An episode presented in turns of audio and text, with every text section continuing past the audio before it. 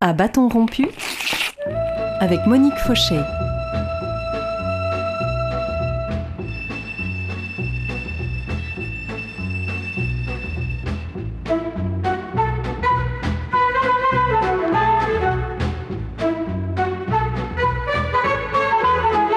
Monsieur Badinter, bonjour. L'abolition euh, parue chez Fayard, c'est le livre qui vient de, sortir. C'est le récit. C'est le récit de votre longue lutte contre la peine de mort, lutte que vous faites commencer en 1972 au moment de l'exécution de Claude Buffet et qui se termine le 30 septembre 81 avec l'abolition. Alors une image et une phrase suffisent à dire l'essentiel. L'image, une guillotine que l'on voit en couverture de votre livre, photo prise d'en bas, image terrible. Une phrase dans votre livre toujours. Chacun de nous sur cette terre a un frère de l'ombre qui ne connaît pas, un être humilié et misérable qu'il aurait lui-même été si Dieu ou le destin n'en avait décidé autrement. Alors vous avez gagné cette bataille haut la main depuis 1981. Pourquoi ce livre aujourd'hui? Parce qu'une nouvelle génération est là et que l'abolition lui paraît acquise. Des étudiants m'ont dit à la sortie d'un séminaire, vous savez monsieur, nous, euh, quand vous avez fait voter l'abolition, nous avions 5 ans, alors ça va de soi. Et comme précisément ça n'allait pas du tout de soi, j'ai pensé que le moment était venu de raconter comment les choses étaient advenues. Quelles valeurs vous ont guidé dans votre combat pour cette abolition? La première, la plus importante, le respect absolu de la vie humaine. L'idée aussi que tuer, c'est euh, une approche impossible pour une justice. Il ne peut pas y avoir pour moi une justice qui tue. Vous avez une phrase très, très évocatrice, couper un homme en deux. Oui, euh, j'avais cherché longtemps, parce que je répugnais à utiliser la rhétorique flamboyante autour de la marche à la guillotine et mm, de l'exécution elle-même. Ce n'était pas dans ma nature et de surcroît, je mesurais que les jurés penseraient toujours que la victime, elle, on ne s'était pas apitoyé sur les souffrances qu'elle avait subies. Mais en même temps, je voulais absolument trouver l'image qui, d'une façon aussi saisissante que possible, exprimerait euh, ce qu'était la réalité du supplice. Et je dirais, un jour a émergé euh, cette description euh, simple, mais qui dit précisément ce qu'était le supplice de la guillotine. Guillotiner, c'était prendre un, être vivant et le couper en deux morceaux. Je l'ai donc utilisé, et j'ai vu d'ailleurs l'effet que cela a produit au moment du procès de Patrick Henry sur les jurés. Et longtemps après, longtemps après, j'ai découvert que j'avais déjà lu cette formule, pas exactement, mais presque dans les mêmes termes, sous la plume de Buffet, écrivant au président Pompidou et lui disant Je veux être coupé en deux. Et je l'avais refoulé pour des raisons aisément compréhensibles pour doucement leur faire quitter la rive glaciale d'où ils vous regardaient de si loin. Je reprends votre expression. Vous avez, comment avez-vous œuvré? Et je pense euh, au jury, bien sûr. Hein. Dans de tels moments, aujourd'hui, Dieu merci, euh, disparu pour euh, les avocats de la nouvelle génération, faut bien mesurer ce qu'était la responsabilité et l'angoisse de l'avocat au banc de la défense, surtout quand il savait comme moi ce que signifiaient les condamnations à mort et l'exécution. Euh, c'est euh, dans l'audience euh, entendre, développer, et souvent avec talent et conviction, d'abord par la partie civile, mais surtout par l'avocat général, une demande de mort des réquisitions de mort contre un homme, et cet homme, vous l'entendiez, respirait à un mètre derrière vous pendant qu'on demandait sa tête. Et je savais que la capacité euh, d'une attention intense euh, portée par l'enjeu à un niveau émotionnel très haut, chez des jurés cela ne dépasse pas 35-40 minutes. Vous ne pouvez pas espérer retenir une attention à sa pointe extrême plus que ce laps de temps. Ça veut dire donc en clair que la vie d'un homme se jouait contre 45 minutes, 35 minutes de parole. C'est dire l'angoisse qui, à ce moment-là, m'envahissait. Et l'essentiel pour moi était que les jurés mesurent que, à travers la décision qu'ils allaient prendre, se jouait d'abord le sort de celui qui était là, euh, en face d'eux, derrière moi, mais aussi euh, un enjeu plus vaste, celui de la peine de mort, et enfin un autre, pour eux plus personnel, c'était leur responsabilité même qu'ils engageaient pour toujours, parce que rien ne pouvait changer le fait que c'était par leur volonté que serait ou non, en effet, coupé vivant un homme en deux dans la cour de la prison. Donc il fallait aussi leur parler de leurs responsabilités. Et tout cela demandait euh, à la fois euh, toute l'intensité passionnelle qui venait d'elle-même, mais aussi une sorte de rapport qui dépassait celui qu'on entretient généralement avocat et juge euh, pour aller à une relation directe de femme et d'homme. Ça n'était plus un avocat, c'était un homme qui s'adressait euh, à d'autres, euh, je pourrais presque dire à ses frères et à ses sœurs. Et c'était terrible à soutenir. Vous leur dites d'ailleurs, la grâce c'est pour le président, la mort c'est pour vous. Euh, n'est-ce pas d'aussi lourds devoirs, d'aussi lourdes tâches? Pour le président de la République, absolument. Je dirais même que sa tâche était encore plus lourde, puisqu'il était l'ultime moment euh, la dernière barrière. Et qu'en définitive, euh, ce qui montait euh, des jurés, des, des magistrats, c'était le vœu de mort. Mais je me souviens d'avoir utilisé cette image quand le gladiateur est tombé sur le sable de l'arène dans le cirque et que tous les regards se tournent vers l'empereur dans sa loge pour savoir s'il tournera le pouce vers le sol qui tue le misérable par terre? Sinon l'empereur lui-même. Et c'était cela. Et je pense qu'à cet égard, l'abolition a certainement rendu la vie des présidents de la République plus facile. Euh, au cours de votre combat, l'Église vous a soutenu à un moment donné. Vous êtes sur une radio chrétienne. Donc, je rappelle à nos auditeurs qu'en 1978, euh, l'épiscopat a, fait une, euh, publication. L'épiscopat, oui, a toujours pris position, enfin, en ce qui concerne les années que j'évoque, en faveur de l'abolition.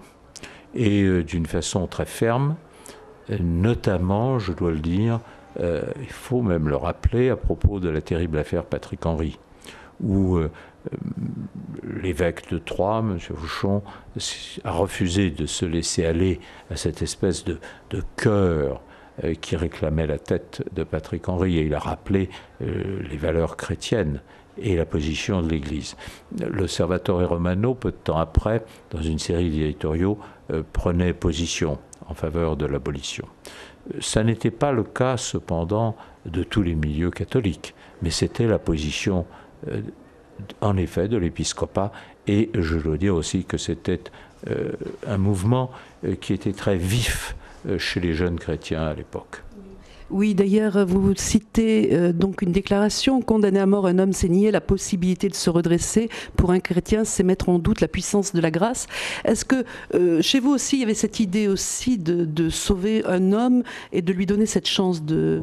Absolument. Absolument. Il est certain que euh, la peine de mort, c'est la négation de la possibilité de la rédemption sur cette terre. Je dis bien sur cette terre parce que vous savez que certains voyaient dans euh, l'exécution le moment ultime où euh, euh, le criminel pouvait sauver son âme. J'étais pour ma part sur une position moins mystique. je considérais que, en vérité, il n'appartient pas à la justice des hommes de se substitué au moment que Dieu a choisi pour mettre un terme à sa vie. Euh, par là, je rejoignais des positions que je qualifierais en souriant d'orthodoxes. Présence.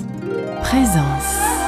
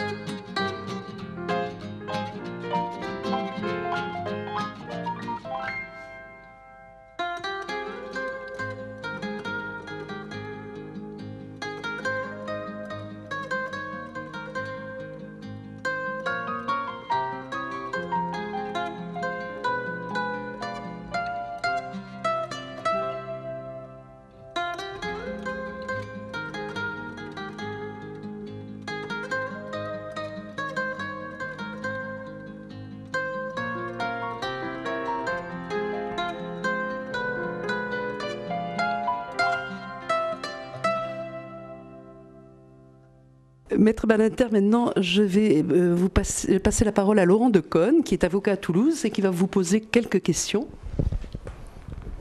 Oui, Monsieur Balinter, le combat que vous avez gagné euh, contre la peine de mort, vous l'avez commencé en plaidant. Est-ce que vous pouvez en tirer un enseignement sur le rôle de l'avocat? Dans ces affaires, il était, euh, comme il l'est toujours très souvent, essentiel, parfois décisif, mais il engageait plus complètement la responsabilité de l'avocat. Et c'est vrai euh, que mm, pour un avocat, euh, entendre son, celui qui l'a défendu euh, condamné à mort, ensuite soutenir sa demande de grâce devant le président de la République, et enfin, si elle était rejetée, avoir à l'accompagner jusqu'à la guillotine, était une épreuve inouïe. Euh, moi, j'ai connu des avocats euh, qui, eux, appartenaient à une génération très antérieure à la mienne et qui me racontaient comment ces choses advenaient avant la guerre de 14. Il y avait là une sorte de, continuité sanglante à travers l'histoire du barreau euh, qui avait sa grandeur, mais surtout, à mes yeux, une espèce de, de caractère insupportable. Et c'est vrai, je l'avais écrit dans l'autre livre, L'exécution, euh, mon, vieux maître, Torres, euh, qui était un grand pénaliste et qui avait connu un certain nombre de condamnés à mort à l'exécution, euh, disait toujours c'est à ce moment-là seulement quand on est devant le mur lisse que l'on comprend ce que veut dire la défense et ce que l'on ose appeler la justice.